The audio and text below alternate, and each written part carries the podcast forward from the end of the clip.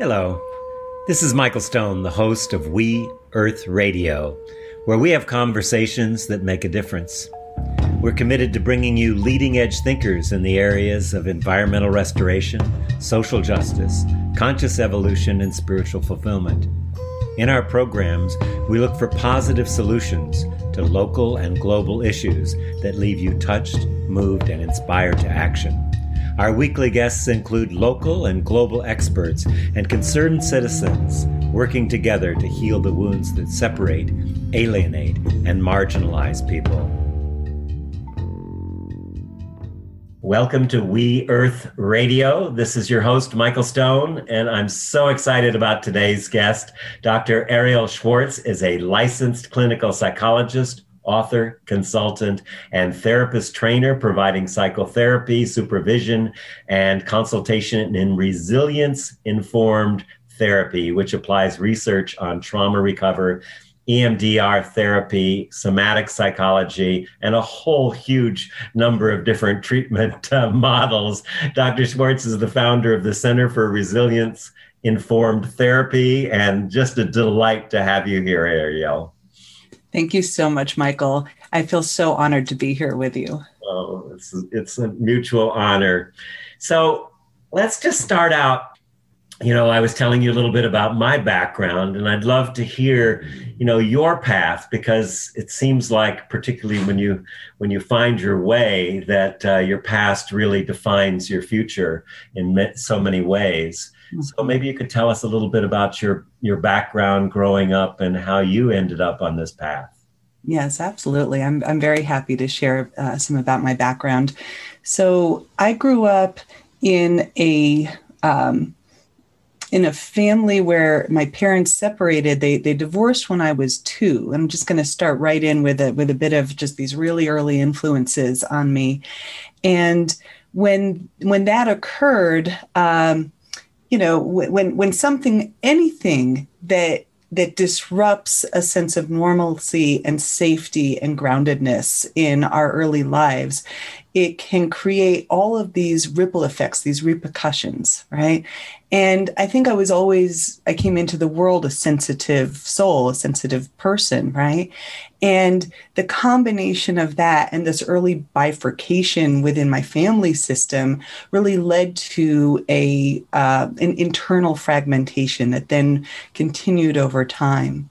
So, you know, how this manifested is that um, there was some early um, violence between my parents that preceded their separation and um, that preceded my mother's pregnancy with me. It, it, persisted during that. It happened afterwards. So these really early um, kind of shock waves in the system, and then, when uh, after the divorce, my father, who um, has narcissistic tendencies, married a woman who was much more uh, strongly in those tendencies. And so I had this one household that became very intellectually defended and sometimes very cruel. And then I had this other household where my mother is a clinical psychologist. My, she marries a social worker, and they um, bring yoga into my early life. They bring um, uh, you know, a lot of therapeutic awareness, a lot of holding for my emotional processing. And I went back and forth between these two households. And right, yeah, I love your response to that, right? And so as a child, we have to adapt to our environment to, to, survive, especially young children, right? We need to know that we are accepted and welcome and understood. We require belonging to our families in order to feel a sense of self and a sense of identity and a sense of safety in the world. And so I was going back and forth from a very young age between these two households. And basically, found that I developed two different ways of being in the world. Thankfully, because one of these households had so much safety and emotional ground and embodiment, right? Because I was doing yoga at the age of seven. Um, one of these experiences of myself felt like the real me. And the other experience of myself felt like a disconnected, fragmented, dissociated. I developed all of these somatic symptoms that would exacerbate when I would go to my father's house. And then I would unwind from them when I would come back to my mom's house. But we're talking four days, three days, four days, three days. So this is a rapid alternation between different self states. Wow. So by the time that I was a teenager, I couldn't sustain i didn't know how to maintain a sense of self. And i think at that point i really just checked out. I checked out for a while. And then thankfully not too long thankfully in my early 20s i started uh, to feel signals of depression and anxiety. And those kind of propelled me into taking self responsibility so i entered into therapy. I engaged in a daily yoga practice starting in my early 20s. I actually did my yoga teacher training at the age of 23. And I began the study of somatic psychology that same year. So I went from an experience of my own personal dissociation and fragmentation into a process of trying to understand what brings me back home. And that's what brought me into somatic psychology and EMDR therapy and yoga therapy, to name a few. Yeah, that's the thing that I think drew me the most to your work is it's an embodied. All of your work is very somatic, and I find that trying to heal the mind with the mind is just doesn't work. Right. So you have a new book out. You have several books, but the post traumatic stress guidebook. I, I want to talk about that today. And let's start by defining trauma and how it impacts not only the individual, but the collective ways of being in the world. Yes. So, you know, in terms of a definition of trauma from an individual perspective, our our basic understanding is that it's any experience in our life that's overwhelming our sensory capacity to make sense of that experience, to integrate it into a cohesive sense of self.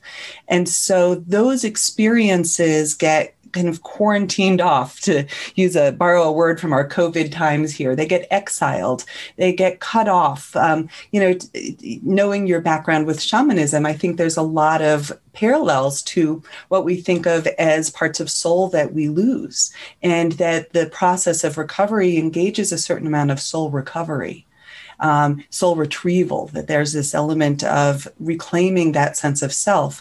And as you said, we're not going to get there from the mind alone. Now, the mind is a great tool, but it's it's about finding the embodied experience. In somatic experiencing, we talk about trauma as thwarted instincts, that whatever we naturally would have done in a safe enough environment to handle that sensory overload, um, that that didn't get to happen. We didn't get to flee. We didn't get to fight. And as a result, sometimes we feel frozen or we feel collapsed and shut down in the body. So we need to go into those places where that's held in the body. We actually go back and touch into the discomfort and the pain of that as the route to reclaiming the wholeness of who we are. But because it's not an easy journey, right? we have to find the right pacing of that. We have to turn toward that discomfort, that pain, that tension, that numbness, that constriction slowly, mindfully, and within a kind of co regulated or safe environment with another who can be present with us through that journey. Yes, brilliant. I want to pick up on one of the first words you just said there, and that's capacity, because I have worked, of course, with a lot of people dissociated or soul loss or loss of essence, however you want to call it. And a lot of people come to me and I'm so stressed. My sense of stress is that it's a word that doesn't really say anything. Mm-hmm. It's like, I'm sick. You know, do you have a cold or stage four cancer? Mm-hmm.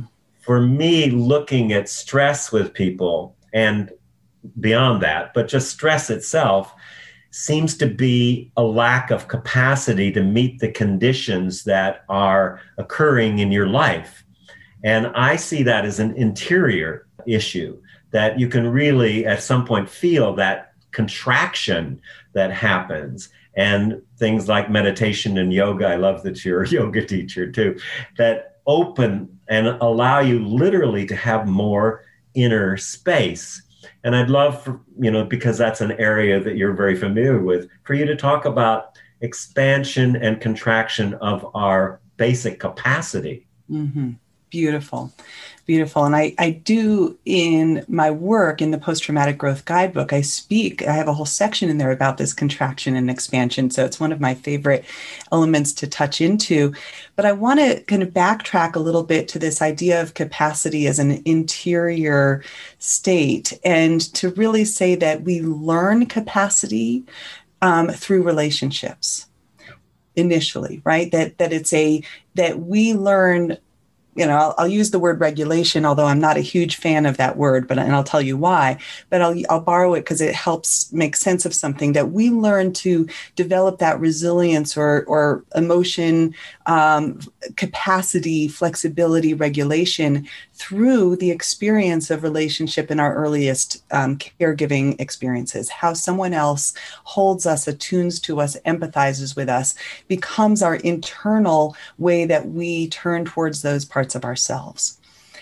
And when we don't have that, thankfully, the story doesn't have to end there right? That we have a whole lifetime of opportunity to redevelop a sense of understanding that there are people who are capable of that and that we can recognize those sources of strength and nourishment and we can begin to turn toward that that part of what we have i believe intrinsically instinctively is not only a recognition of what is a threat but also a recognition of what is nourishing right? If you think about the the infant that turns toward instinctively towards a source of nourishment we have that longing within us.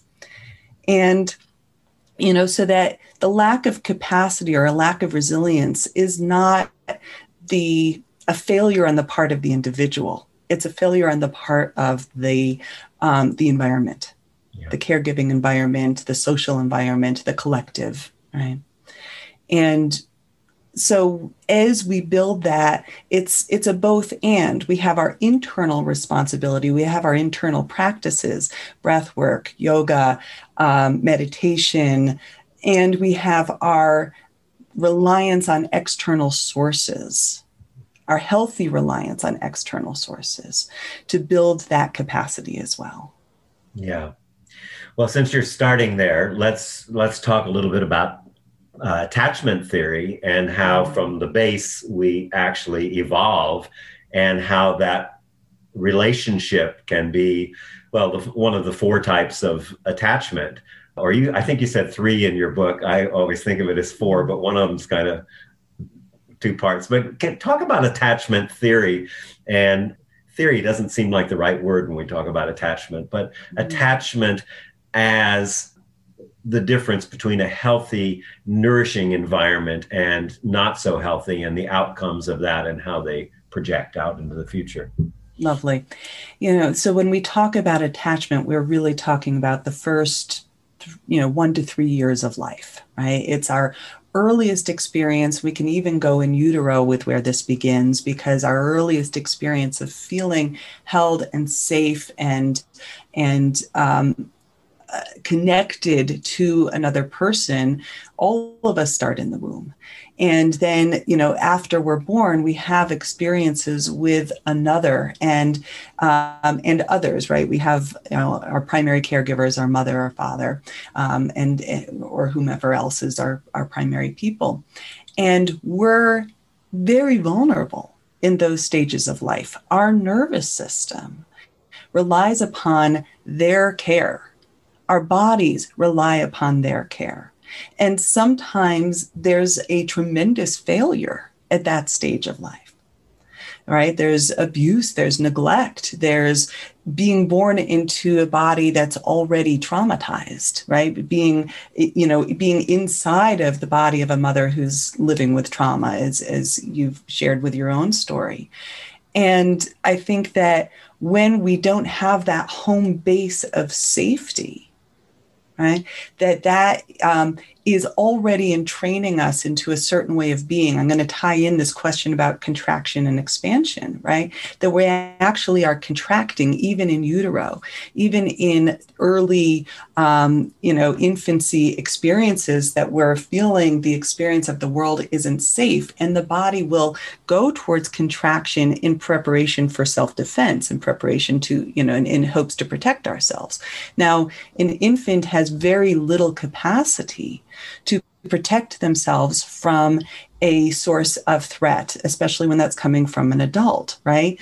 Be, um, and so at some point, the likelihood in those early attachment phases that it's going to overwhelm that um, resilience system, that capacity to adapt and respond, is much greater in those first few years of life. And so the likelihood of dissociation or collapse or a faint response in the body is greater to simplify this for a moment, as you're asking about the different types of attachment, that it's very much in relationship to, again, what's the other? What's the primary caregiver? Are they not available? Are we being neglected? In which case, we learn to become more self reliant. We withdraw from connection. Um, we don't feel that we can rely upon the other or maybe the primary caregiver is intrusive and invasive and um, is not respectful of our space, at which point we can feel defended and um, embraced. Or maybe we have a very inconsistent other where we never know when that source of nourishment is coming. And as a result, we become very anxious and we are constantly seeking and looking for when is going to be the next point of nourishment? When is someone going to come and hold me? And I never know when that's coming. You know, if you think about an infant, they cry and either nobody comes, they cry, someone consistently comes, and I feel very secure that I know that I don't have to go into great distress to have my needs met, or I cry and sometimes someone comes, sometimes someone doesn't come, or I cry and really scary things happen. Yeah.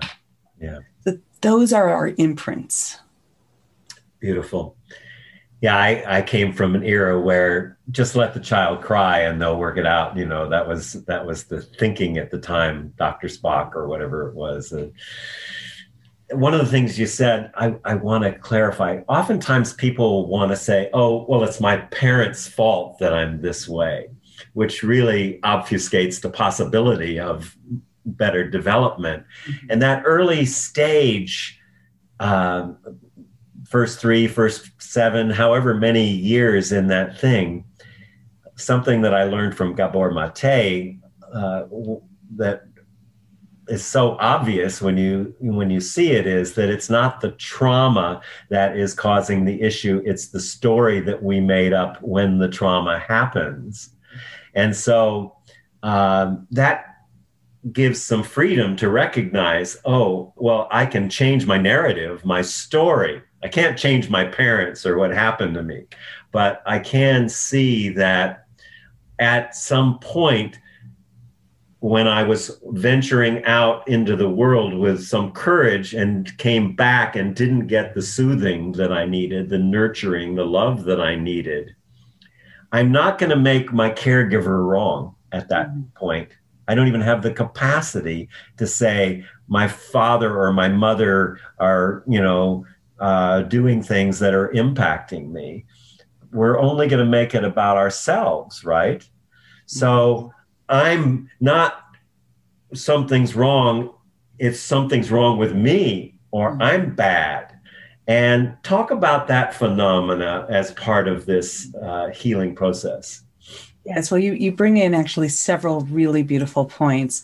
One being that the young child, this is even pre narrative, if we're going very young, it's a felt experience that again is very much centered on what, what are you feeling? There's no difference between self and other.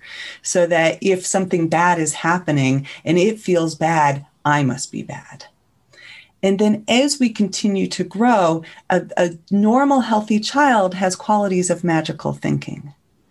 And that magical thinking is if I take responsibility for these bad things, then maybe I can change it. Or if I make myself the bad one, then maybe I don't really have to confront the fact that mommy and daddy are scary and bad. So those are the early phases as you're speaking to this. Now, as we grow, what you brought in around self responsibility is a massive turning point in healing. We can at some point take self responsibility for our own health and our own wellness. We can, as I call it in the post traumatic growth guidebook, enter onto the hero's or heroine's journey, which is really about that that responsibility to know the narrative that we are creating about our lives and be in charge of creating a healthier um, broadened narrative that is inclusive of the hardships that we've faced but also is inclusive of the strengths that we've developed as a result of those hardships mm-hmm. one last piece on this is that the um, you know that when we are developing those that that internal narrative often what happens is that we tap into a very deep sense of compassion because the wounding that we experienced perhaps as a result of our parents was also a result of their wounding. And perhaps even the wounding of their parents and how many generations back do we need to go to really understand ourselves in the in the larger context and at that point, I think it engenders a sense of compassion and forgiveness, deep understanding. Right? When I speak about the narcissism, for example, of my father and my stepmother, and the way that that could become very cruel, the the understanding, and this ties right into what you shared about him being born in 1941, and the parenting style of that of that time. And the fact that he too was a cry it out baby and a, and a non touched baby. And as a result, really developed his own attachment disorder that impaired his ability to hold and attach to me in a consistent and loving way. That's beautiful.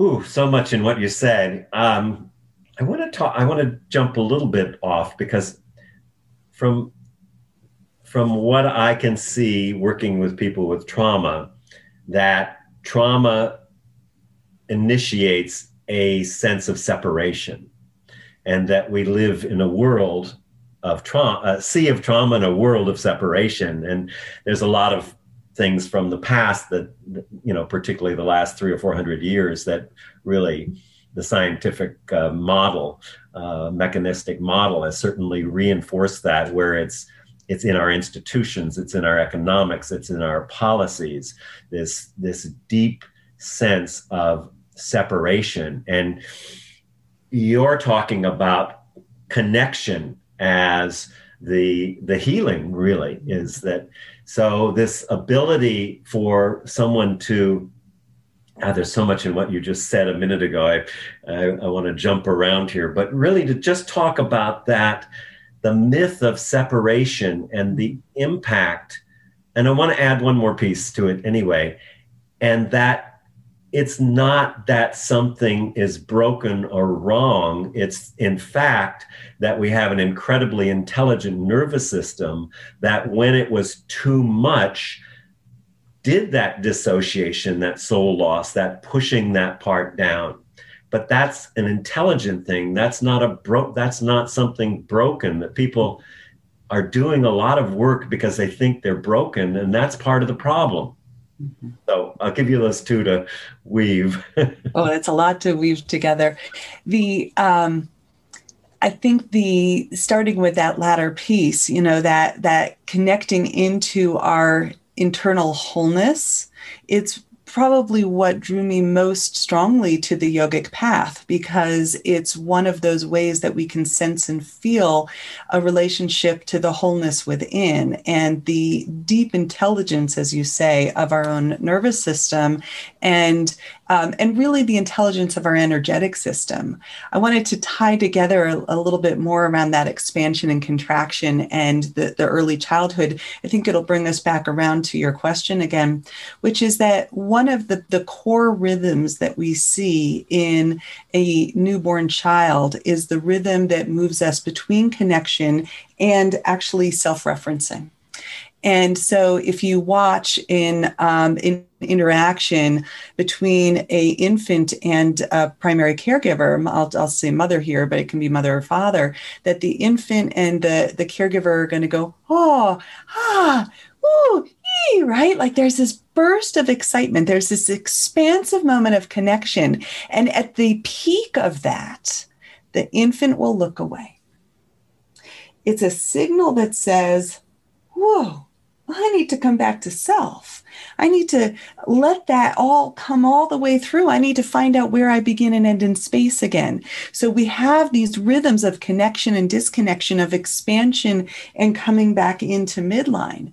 And those are, again, intrinsic to us and that when they're mismatched misattuned to that we can spend our you know our part of our practice in life our recovery is to reclaim that within the self that we can begin to honor our own rhythm of going out into the world taking in sensory input right? Taking in the world and then going in and being able to integrate and process and let that become a part of self. So, you know, as, as you explore where where this gets um, you know cut off or where these wounds come from i think that part of the practice is to go in and get to know know thyself right? You know we think of the you know the, the words on the inscripted in delphi right? Like know thyself know your rhythms know your own body's signals of when you long for connection and when you need to go back in. Know your signals of when you're in a state of threat and how do you come out of that? How do you restore and reclaim a sense of safety? And those are actually choices that we have especially as we grow into adulthood we have increasing amount of choice. We're no longer dependent upon unsafe caregivers. Yeah. Yeah. So much in what you say. I think i want to um, what you were talking about there was the mirror neurons, of course, and and that whole ability to. But I I, I want to jump into because you have the post traumatic stress workbook. I want to talk about PTSD, both post traumatic stress and complex PTSD, and the difference between the two, and how how they develop, and then yeah, and then we'll talk about how to go from there. yes, yeah. Um, so, kind of simply put, the difference between PTSD or post traumatic stress disorder, and we can even back up from that and just say PTS, post traumatic stress, right? Without the the pathologizing of it. Right? But we have, you know, and in any event that's overwhelming and that we can't process at the time. So we have small t we talk about it as you know small t trauma and big t trauma big events that are very frightening. Complex ptsd complex post-traumatic stress disorder is the result of ongoing stress that's out of our control ongoing threats the degree of threat, the degree of danger is usually higher. So it's experiences of ongoing abuse, ongoing neglect, the accumulation of these in a way that it that it informs your sense of self in a quality of learned helplessness. That nothing I do is going to make a difference in the outcome of our world, of my world. And that as a result of that, if we carry that sense of helplessness or hopelessness or despair into adulthood, we're living underneath this false, uh, th- th- this false internalization or interpretation of the world of ourselves that there's nothing we can do that's going to create a different outcome. Mm. and so healing the one of the first steps is actually taking back a sense of recognition that now i have choices that give me much greater control over the outcome of my life. I have more capacity to respond effectively and kindly to my emotions. I have more capacity capacity to build a, a quality of empathy and, and real listening and connection to others. And that changes the nature of my relationships. Okay? So we build that sense of efficacy. We talk about it as resource building. We can actually tap into what it feels like to be safe. And as a result, we have a whole different range of, of behaviors available to us. Yeah. I want to get back to resource building at some point, but mm-hmm. let's look at your uh, particular, uh, what you call resilience informed therapy. What can you describe what that is and how it works based on what we've been laying the groundwork for here? Yeah. Well, the reason why I call my work resilience informed is because um, early on in my training, we're talking in the late 1990s, early 2000s, I was training in to become a trauma informed therapist. And that's the work that, you know, that's the frame of it. You're a trauma informed therapist. And there's a lot of language about that out, out there. But what I found in um, the intense work of trauma therapy is that the more that I was holding up the lens onto trauma, the more that I felt that that was all that I was seeing. And that when I. I just want to interrupt there. Yeah. Um, because can't I, I, feel that a lot of times it's re-traumatizing That's rather right. than creating the capacity that's exactly right.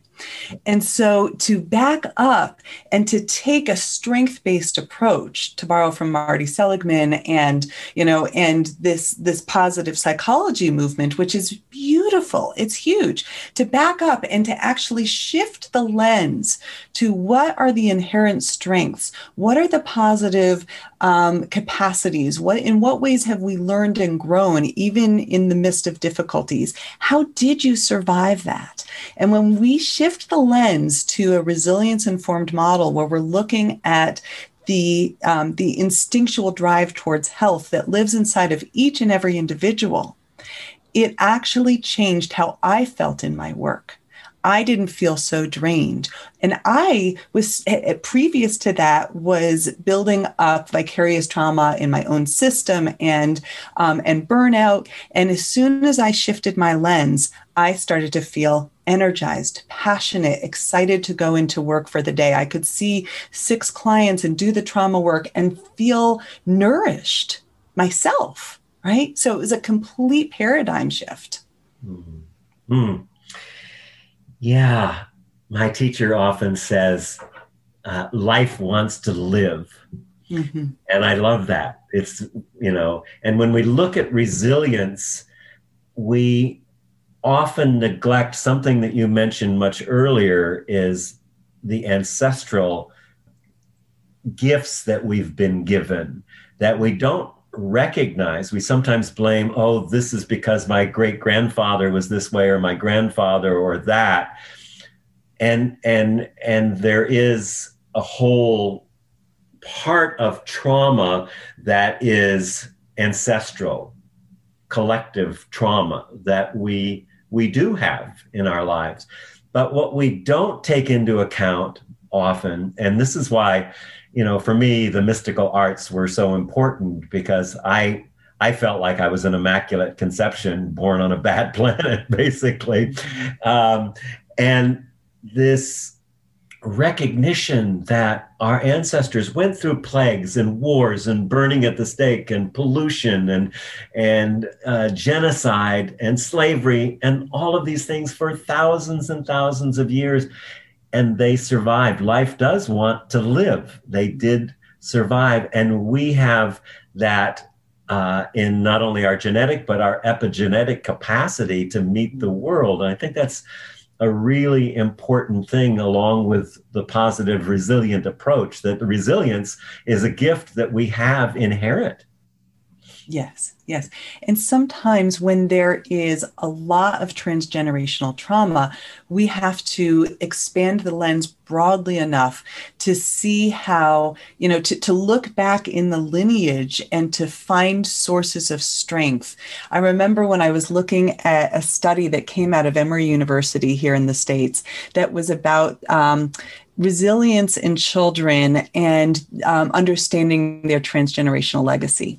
And what this study showed is that children that knew more about their family's history and the hardships that their families had faced, but also how the family you know ancestors had overcome those hardships those children were more resilient. And what they described is that these children internalize what they call an oscillating internal narrative. And this oscillating narrative says this hard thing happened and then we overcame it in this way. And then this other hard thing happened and this is what we learned from it and and so on and so forth.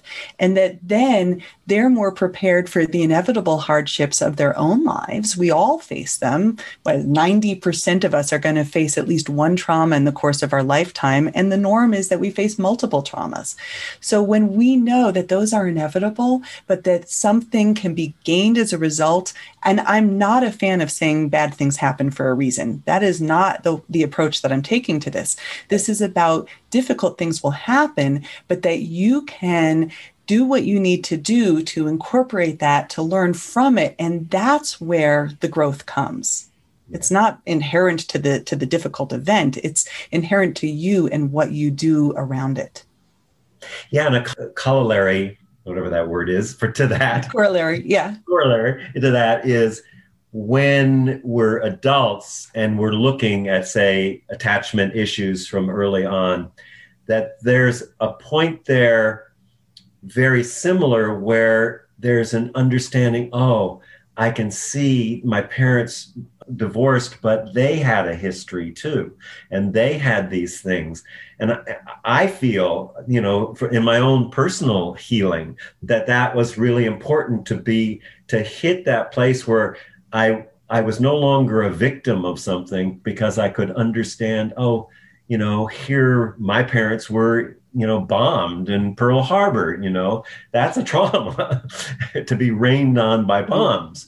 Mm-hmm. Um, and so I think that's really important to keep in mind, and it does uh, give us a capacity.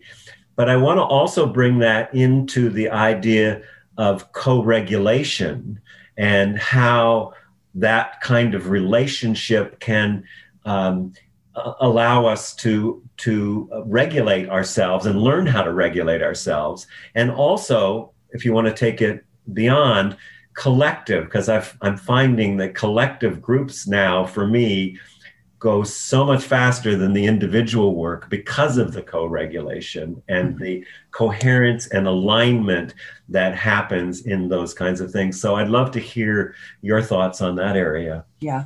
You know i am such a huge fan of group work. So i'll just start right there that that experience of as you describe it kind of knowing that you know within the collective there's a magic that happens where someone else will speak a part of their story or what's happening for them in the moment. And then the way that that ripples out and resonates within you and that you then name what's true for you and that's going to ripple out and, and facilitate healing for someone else. And so those group environments where we have an opportunity to be present and go deep and really be with process they're they're so powerful. I know that for myself some of my deepest healing has been a result of being a member of, of groups. And the um i think that the that part of that is that because we need to feel a sense of belonging and very often, our core wounds are in some ways feeling exiled from the tribe, from the family. In, in some way, we've lost that sense of belonging.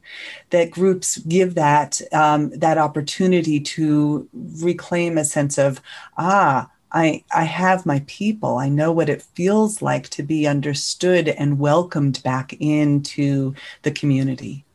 Yeah, brilliant. So I worked, I don't know if you know this, I worked 30 years in the corporate world. I didn't know that. I used to say that I work with heads on sticks. They only have bodies to carry their head to the next meeting. And that brings up the idea of disembodiment. Most people are disembodied and have not a clue that they are. Working with Gabrielle Roth for 40 years, I, you know, I was disembodied very much. Um, mm-hmm. And and they're also not able, most people are not able to distinguish clearly their emotions. We talk about it from the head, a feeling, but actually, an emotion is of the body. And so, I'd like to hear your thoughts about cultivating both my interoception and my exteroception and why that's important to learn in the healing path and to help other people heal. Absolutely, absolutely. And you know, for for those who are not sure what those terms mean, I'll just break it down for a moment that interoception is our sensory awareness of what's happening inside. It's the felt experience that lets us know if we're hungry, if we're thirsty, if we feel tension, um, if we feel um, a sense of openness or expansion, and that all of those interoceptive shifts also give us information about our emotions because it's through those, you know, contraction in the throat or or heaviness in the chest or the butterflies in the stomach. That's how we know we're having a feeling right? And um, there's a wonderful neuroscientist, Antonio Damasio, who wrote the you know the book The Feeling of What Happens and also Descartes' Error, right? That that we need to reclaim that capacity in the brain through our sensory motor cortices and insula, that capacity to be able to know what we're feeling. And that somatic intelligence helps us with decision making and empathy and positive relational experiences and so on and so forth. The exteroception that you mentioned is our external senses. So if you have a history of trauma, building interoceptive awareness can be flooding. It can be overwhelming because all of the trauma memories are in there. So that's part of why we cut off. We don't want to feel that or we learned early on that, that there was nobody that could handle us or that we couldn't handle our own feelings so we cut that off. So when i work with someone that struggles to know even how do I know if I, that I'm having a feeling, right? We have a term for it. We call it alexithymia, but it's basically I don't know what I'm feeling. I don't even know that I'm having a feeling. This is where co-regulation is so key because we need to be reflected. We go back to that early attachment that we were speaking about earlier. The way that we learn that we're having a, a, feeling is because somebody else is reflecting us and responding to us. And then as we grow older and develop verbal capacities, they go, Oh, it looks like you're angry right now. And then we have this reference point of what does anger feel like in my body? And there's a word for it, right? So this grows over time. And that we basically are reclaiming that through the dyadic experience in a therapeutic relationship or in a group. Yeah. And of course, one of the symptoms of trauma is that we uh, can't really distinguish the threat. If there, you know, there's like everything is a threat. This is my mine is like some disaster is about to happen any moment, mm-hmm. you know, and and and dealing with that, or the opposite of what threat, no threat, or just you know doing crazy things mm-hmm. like this uh, invulnerable, uh, uh, uh, this that nothing can hurt me kind of thing. That's right. It's it's you know you're talking also about neuroception. Here's another term we can toss into the mix. Neuroception is the tracking um, that happens without consciousness of whether or not there's a th- there's threat or danger in our environment. We can bring consciousness to that neuroception by tracking the subtle signals, the increase in heart rate, the changes in how we're breathing that let us know that we're responding to threat. But here's the key neuroception can be mismatched in two directions. We might respond, as you said, as if everything's a threat, in which we're kind of getting false positives, or we might have dimmed down our sensory capacity to attune to threat, respond to it, and as a result, we're under responders. Yeah. yeah exactly. And both can be dangerous, can't they? Very dangerous. yeah. The healing path, I want to talk about some of the things in your book because we're getting close to our time, but there's just so much more I want to talk about. I come from the, um, I forgot what we even call them, the groups that we used to have in the 60s that were encounter groups. Encounter groups, of course, the encounter groups. You know, we're going to shove the camel through the eye of the needle. And uh, I want to say a little to something about people who are on the healing path, the idea of titration, of just going, leaning into, but not like trying to eat the whole elephant in one bite. Yeah, and, wonderful. Yeah, I, I, um, you know, I'll, again, I'll kind of just simplify what are we talking about with titration? It's a chemical term, a chemistry term, right? You know, so if we think about combining an acid and a base, like uh, vinegar and baking soda, you know, we all ha- know that experiment of making the volcano in your third grade science experiment, right? We don't want the big explosion because, as you mentioned earlier, it can be re-traumatizing. So titration is just taking a little bit a little a few drops of the vinegar letting it bubble up right? As it mixes with the with the baking soda and settle down. So we bring our attention to small amounts of activation related to a traumatic event. And then we return our attention to orienting exteroceptively our five senses orienting to the fact that we're safe now. So i can look around my space and i can connect to just looking at one cue that reminds me that I'm safe. And so then I can alternate back and forth between that little bit of the trauma activation and then let it settle down, let it integrate through my system. Yeah. And of course, integration is a really important word. I don't think we've really talked mm-hmm. about that, but mm-hmm. let's actually, before we get into talking a little more about the book, talk about this idea of integration, these frozen parts of us that are taking energy, which in my language I used to call soul loss or the dissociated parts. They're taking an enormous amount of energy, first mm-hmm. to freeze them, but then to keep them frozen in us. So, how do we integrate with that's a good intro into the book, too. Uh, yeah. so, let's good. talk about that integration. Wonderful. So I'll, I'll, use a metaphor first, which is kind of what you were just describing about pushing these exiled parts of ourselves down and how much energy that takes. The metaphor that I often describe is like trying to hold a beach ball underwater. And initially, when we push it down, it's no big deal, right? But if you're trying to hold, and sometimes it's a really big beach ball, and you're trying to hold this underwater, your arms are going to get tired. And the more that we're trying to push this down, the more effort that it takes because it's actually seeking to come to the surface. Without our pushing it down, it will try and emerge to the surface. So, with a titrated model, we can allow this to come to the surface without blowing through and creating a big splash. We can let it come up slowly at a pace that we can tolerate.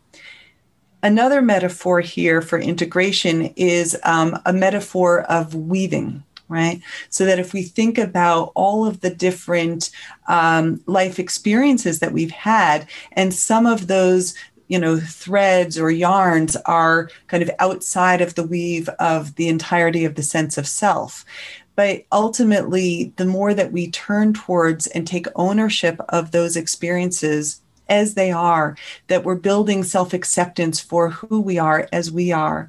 We're building self compassion, that we can take those weaves, those somatic experiences, those emotions that we don't want to own, and we can own them back in. And the more that we do so, the more that the fabric of self actually becomes stronger. So much so that you might take this blanket of self and feel like it then holds you. Mm, beautiful. That's so beautiful one of the things I just wanted to bring up, in fact, I have a deep dive meditation course coming up, so I'll just plug it. People can go to welloflight.com to find out more. But one of the things in teaching meditation, people often say is, I was doing so well when I started. You know, I was so, I was feeling calm and peaceful. And then all of a sudden, all this stuff came up, and I want to get back to where I was. Mm-hmm it's and i say no you don't want to get back to where you were that was when you started you created capacity, mm-hmm. and these things started to come up to be seen and loved and felt and embraced. And so people have a very strange idea of what meditation, and I think that's been part of the way it's been sold. What meditation is an integration process. Mm-hmm. Uh, for me, the most important integration process, uh, individual in anyway. So I had to say that. But then let's talk about you have like 60, I think, uh, different ways of healing in your trauma workbook. Maybe you can help us get some idea of things that we might be able to do. And maybe we'll go back and forth a little bit about it, yeah. but to tap into that innate intelligence i call it the you know not original sin original goodness. Tap into the original goodness that we were born with. And i love your all the things in your workbook where you actually have a piece and then you try it and you work on it. And it's really mm-hmm. really beautifully done Arielle Thank you. I really appreciate that feedback. So, you know, I have three different workbooks out there, and maybe I'll just distinguish what they are and who they're for. So, the first book is the Complex PTSD Workbook, which is very much about and written for those individuals who have that complex accumulated trauma. And again, it is a modulated based on the triarchic model of trauma healing, which is a three phase, a triphasic model of building resources slowly, modulatedly churning toward trauma material at a pace that you can tolerate, and then integrating that into your overall sense of self. There's the practical guide to complex PTSD recovery, um, which which is uh, accompanying that first workbook, and then there's the post traumatic growth guidebook. And in that one, as you mentioned, there's 60 different practices that are aimed towards taking the experiences that we've had, working through the impact that that's had on us emotionally and um, and cognitively. And then being able to again piece by piece turn toward that turning towards shame for example building self-compassion building capacity to to be um, to have stronger relationships to handle conflict. All of these pieces are addressed in there.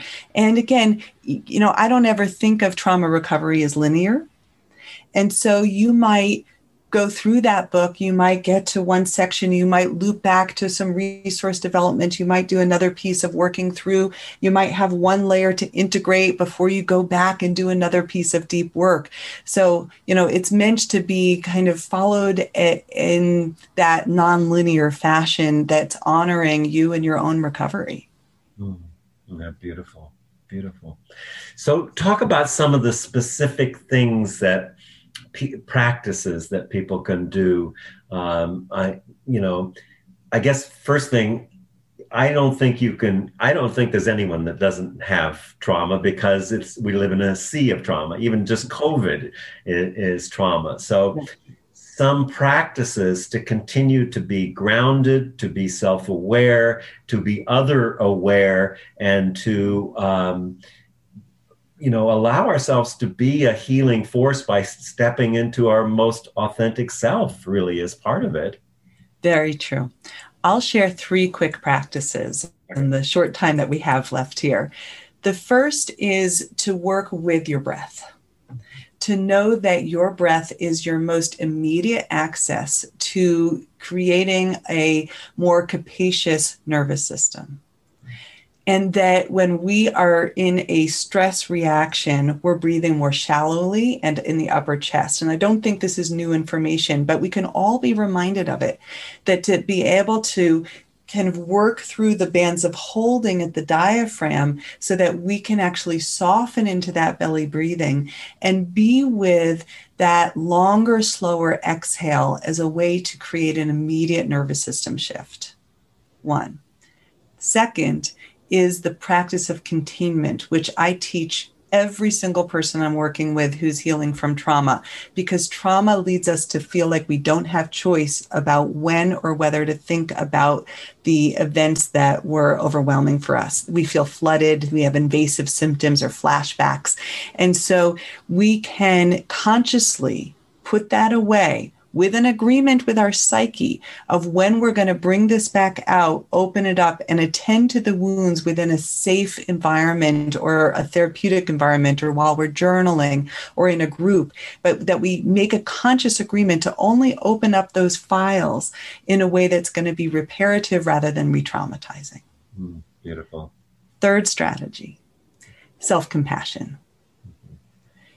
to work through toward the building of capacity for self compassion means that we have to confront the barriers to it.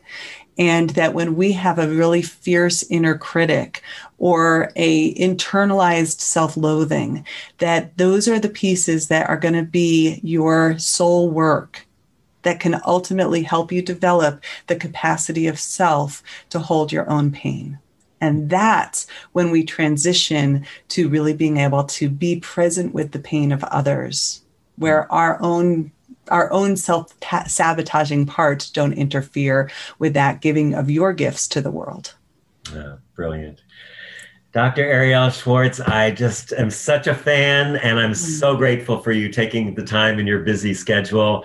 The newest book, the Post Traumatic Stress Guidebook, is brilliant. I love it, and so are your other books. And uh, just thank you so much for all of our listeners for the amazing work you're doing in the world. It's really a blessing. Yeah, thank you, and thank you for for everyone for everyone's work in the world. Right, we're we're all here doing this together, a collective healing journey. Thank you so much for having me, Michael. Thanks.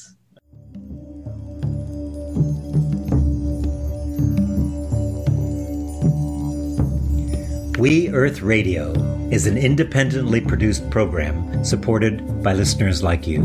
We are committed to bringing you leading edge thinkers in the areas of environmental restoration, social justice, conscious evolution, and spiritual fulfillment. If you would like to receive our complimentary newsletter, The Well of Light, make a contribution, or listen to any of our past shows, go to our website, welloflight.com. Thank you so much for your commitment to a world that works for all life.